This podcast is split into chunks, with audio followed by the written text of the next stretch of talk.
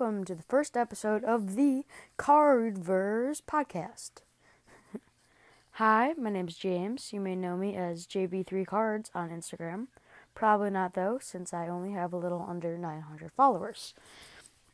In this episode, I would like to talk to you guys about what I will be doing in this podcast. For this podcast, I wanted to make one talking about the hobby of collecting sports cards, which is something I've enjoyed for a majority of my life.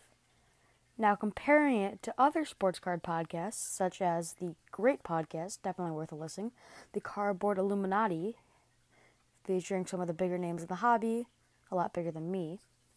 But I wanted to start this one through a kid's lens or a teenager's lens of what's going on in the sports card hobby and some tips. Also, I'm making this podcast because I realize not everyone wanted to listen to the Cardboard Illuminati podcast because, I mean, it is a little bit more adult with language. Obviously, not a shot against those guys, but you know, some F bombs are dropped. But in this one, I'll be a little bit more kids friendly or more friendly to people that are just starting in the hobby. On this podcast, you will hear me talk about expensive cards, card shows, tools to use for the hobby, eBay, COMC, and more. I guess I'll talk a little bit more about myself. Uh, of course, I am JB3Cards on Instagram. I PC Donovan Mitchell. I only collect basketball and baseball. I also PC Yoan Moncada, and uh, my favorite team is the White Sox because I'm different and don't like the Cubs. And that will be it for this introduction episode. Once again, I'm your host, JB3 Cards, aka James. Um, and I will post a video once every week. Not a video, but a rec- episode, hopefully once every week, like this one.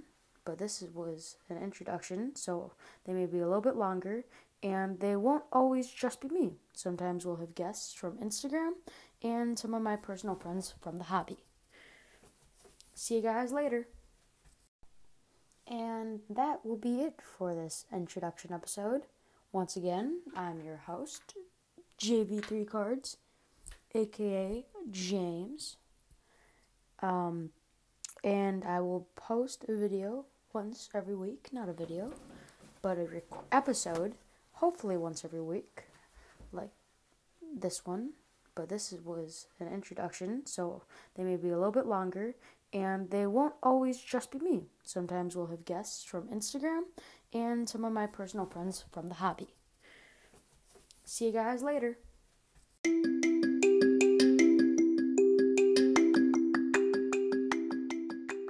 And welcome to the second episode of the Cardverse podcast. Um, again, this is James, JB3 Cards on Instagram. An update of how it is going, as Instagram, I mean. Um, we've hit, we're now over 1,100 followers, which is great because last episode, I think I said, what, little under 900? So that's awesome. Thank you to all the followers that are listening here. Appreciate you guys. This episode, I will be talking about tips for card shows. Card shows, as in conventions where you buy, sell, trade sports cards. First, though, before I talk about that stuff, I always like to talk about what's going on in the cardverse, as in just the hobby and what's going on currently. So, LeBron James Topps Chrome prices have gone up recently. PSA 10s is now doing, I'm pretty sure, maybe it's the refractor. So I'm pretty sure PSA 10s are now doing around like 10 grand, which is really crazy thing about. Pretty sure they were a little bit below 4 grand in December. Um, trout updates have gone up. Um, I always like to be a little bit personal in this. I acquired a PSA 8 Mike Trout update card for $350 in November, and a eBay comp has, and okay, I guess I'll talk about what comps are. eBay comps are what are selling for on com- on, on eBay. So like you would go to eBay and then you would filter it to sold, and that's also a good way to see what cards are worth and what that's what most people use. A recent comp has done, I think it was 575, which is great to see. Obviously, Mike Trout, one of the best baseball players in our generation. Um, some other news: Tom Brady cards. I I'll talk about a little bit football because I'm mostly baseball, basketball in this podcast because that's what I collect. Sorry to all the football hockey listeners. I don't really know enough about hockey to talk about it. So we'll go to some football. Uh, a lot of free agent moves have been happening. With that comes the market. Um, Cam Newton cards obviously have gone down since he's been released. Philip River cards have maintained the same, even though with him staying, staying I mean, uh, going to the Colts, excuse me. But Tom Brady cards have taken an interesting turn upwards with him signing with the Buccaneers. What that is, I think, is just attention to his name, and then people are like, oh, I should probably get an auto of him before he retires. So I'm him. So, of course, this episode will be about sports card show tips. My number one tip for sports card shows is don't get too excited. Obviously, it's super exciting going there but you really want to make sure that you don't buy the first thing you see. When when you're at a card show, there's so many options, and if let's say you see a, card at the first table, and you're like, "Oh my god, that's one of the cards I need for my set," or something like that, don't buy it right away because chances are you'll buy it for a certain amount, then you'll go down, look walking for like 15, 20 minutes, and you'll be like, "Oh, I just found the same card for $10 less than what I paid for it. So always make sure to do, I always do one lap around, which really helps. And if you are really interested in the card, then I would probably take a picture of the card and the booth number so you can always go back. Chances are, if it's a card that you really want, someone else wants it, so maybe be a little bit quick while going around but also at the same time, take your time to make sure you see all your options. Number two tip is don't just go for the cards. Obviously, it's always great to have all these options, probably finding better deals and what are on eBay, but also if you have Instagram people that you talk to a lot and they're gonna be there, maybe meet up with them, make a trade, do something and just kind of have a nice interaction. I feel like it's always great, and also it gives yourself like a little higher profile, especially if you use like Instagram or on Facebook. Hmm. Oh yeah. Another thing is always make sure to to see what eBay ones are selling for before you buy the card because if you see like here, I'll use uh, Ronald Acuna Jr. update PSA 10. If you see one for two, 200, let's just use random numbers, and you're like, oh wow, I really want that car, let's buy it. And you, and you have seen the options, can't see any more of those cards, you buy it. And then you'll look on eBay and see that they're selling for like 150. So if you negotiate when show them what they're selling for, then you could probably get a better deal. But obviously, if they're selling for under the what eBay is selling, then it's probably a good deal. Or if they're about what they're selling for, then that's also a good deal. Another tip is to always um, think about tables that you really want to go to before the show happens. So some of my recommendations are shout out to these guys: RBI Crew Seven, who is also set up with Garnett Sports Cards. They're awesome. Uh, Brothers Trading Cards, ball card, uh, baseball card exchange. Also, some people walking around. Card collector too. Obviously, Ryan. He's great. He also has probably good deals. Um, a big shout out to Extraordinary Cards on Instagram. He's awesome. He's given me a lot of good deals for my collection. And yeah, it's pretty good just always know kind of what you're going for and uh, who you're trying to see. And that also brings me to my next point is write down or make a list of what cards you want for that show. So this is mainly for like bigger shows, I guess, but also for smaller shows. So let's say you have like let's say you're working on a rainbow. Let's say I'm trying to do the uh, LeBron James 2015 Prizm Rainbow, which is just nuts. Obviously, I'm not trying to do that, but for this example. And I, I have the superfractor because I'm a rich man. I also have the out of 5, the out of 10, out of 150, out of 99, you get the point. But I need the out of 99, which is the green. Um, yeah, usually green.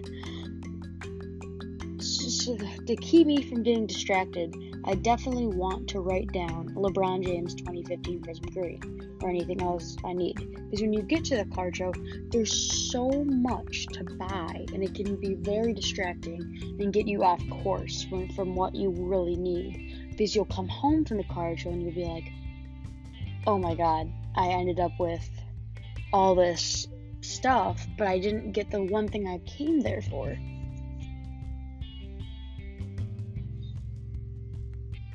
So, um, I guess we'll continue with the card shows.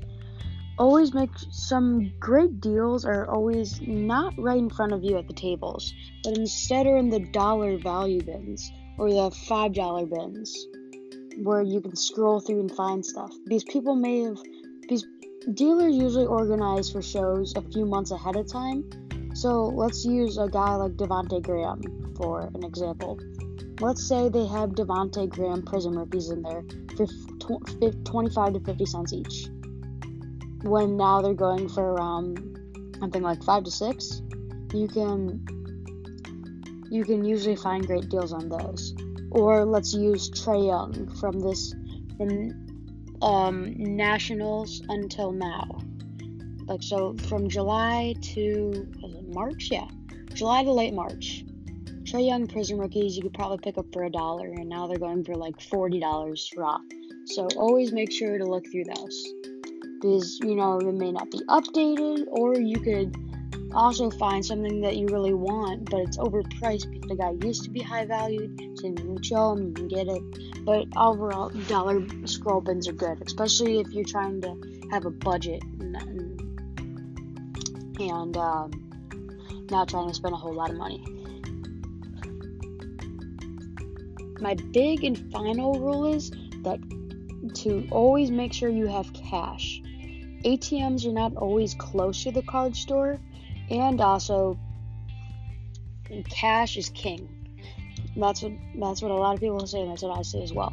PayPal, you know, so most dealers will ask for PayPal friends and family to avoid the the charges, the fees for goods and services. But after a while of you making PayPal friends and families for cards payments, PayPal can shut you down, saying, "Hey, we assume that you're saying paying for goods and services. No, thank you." Obviously, there's no way to um, no way to track cash, but also as this also goes for credit cards. Credit cards, nobody really has like a credit card swiper set up at their table. Another tip I have, and this is probably be my last one, but we'll see, is to bring your own foods and food and drink. Food and drink it can be is very overcharged for at conventions such as sporting events. So oh and also movie theaters, whatever you participate in. So always make sure to bring your own snacks. Well, the first time I went to a card show, I assumed that you couldn't bring an outside food, like most stuff, like movies. Obviously, everyone does some movies sporting events, you could bring some snacks, but you can't bring like water.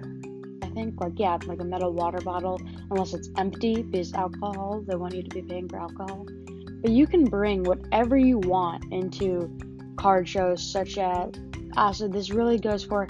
I think there may be some that vary, but I think this is for most card shows, especially all my local listeners, the Chicago Sports Spectacular, and any national co- collectors convention.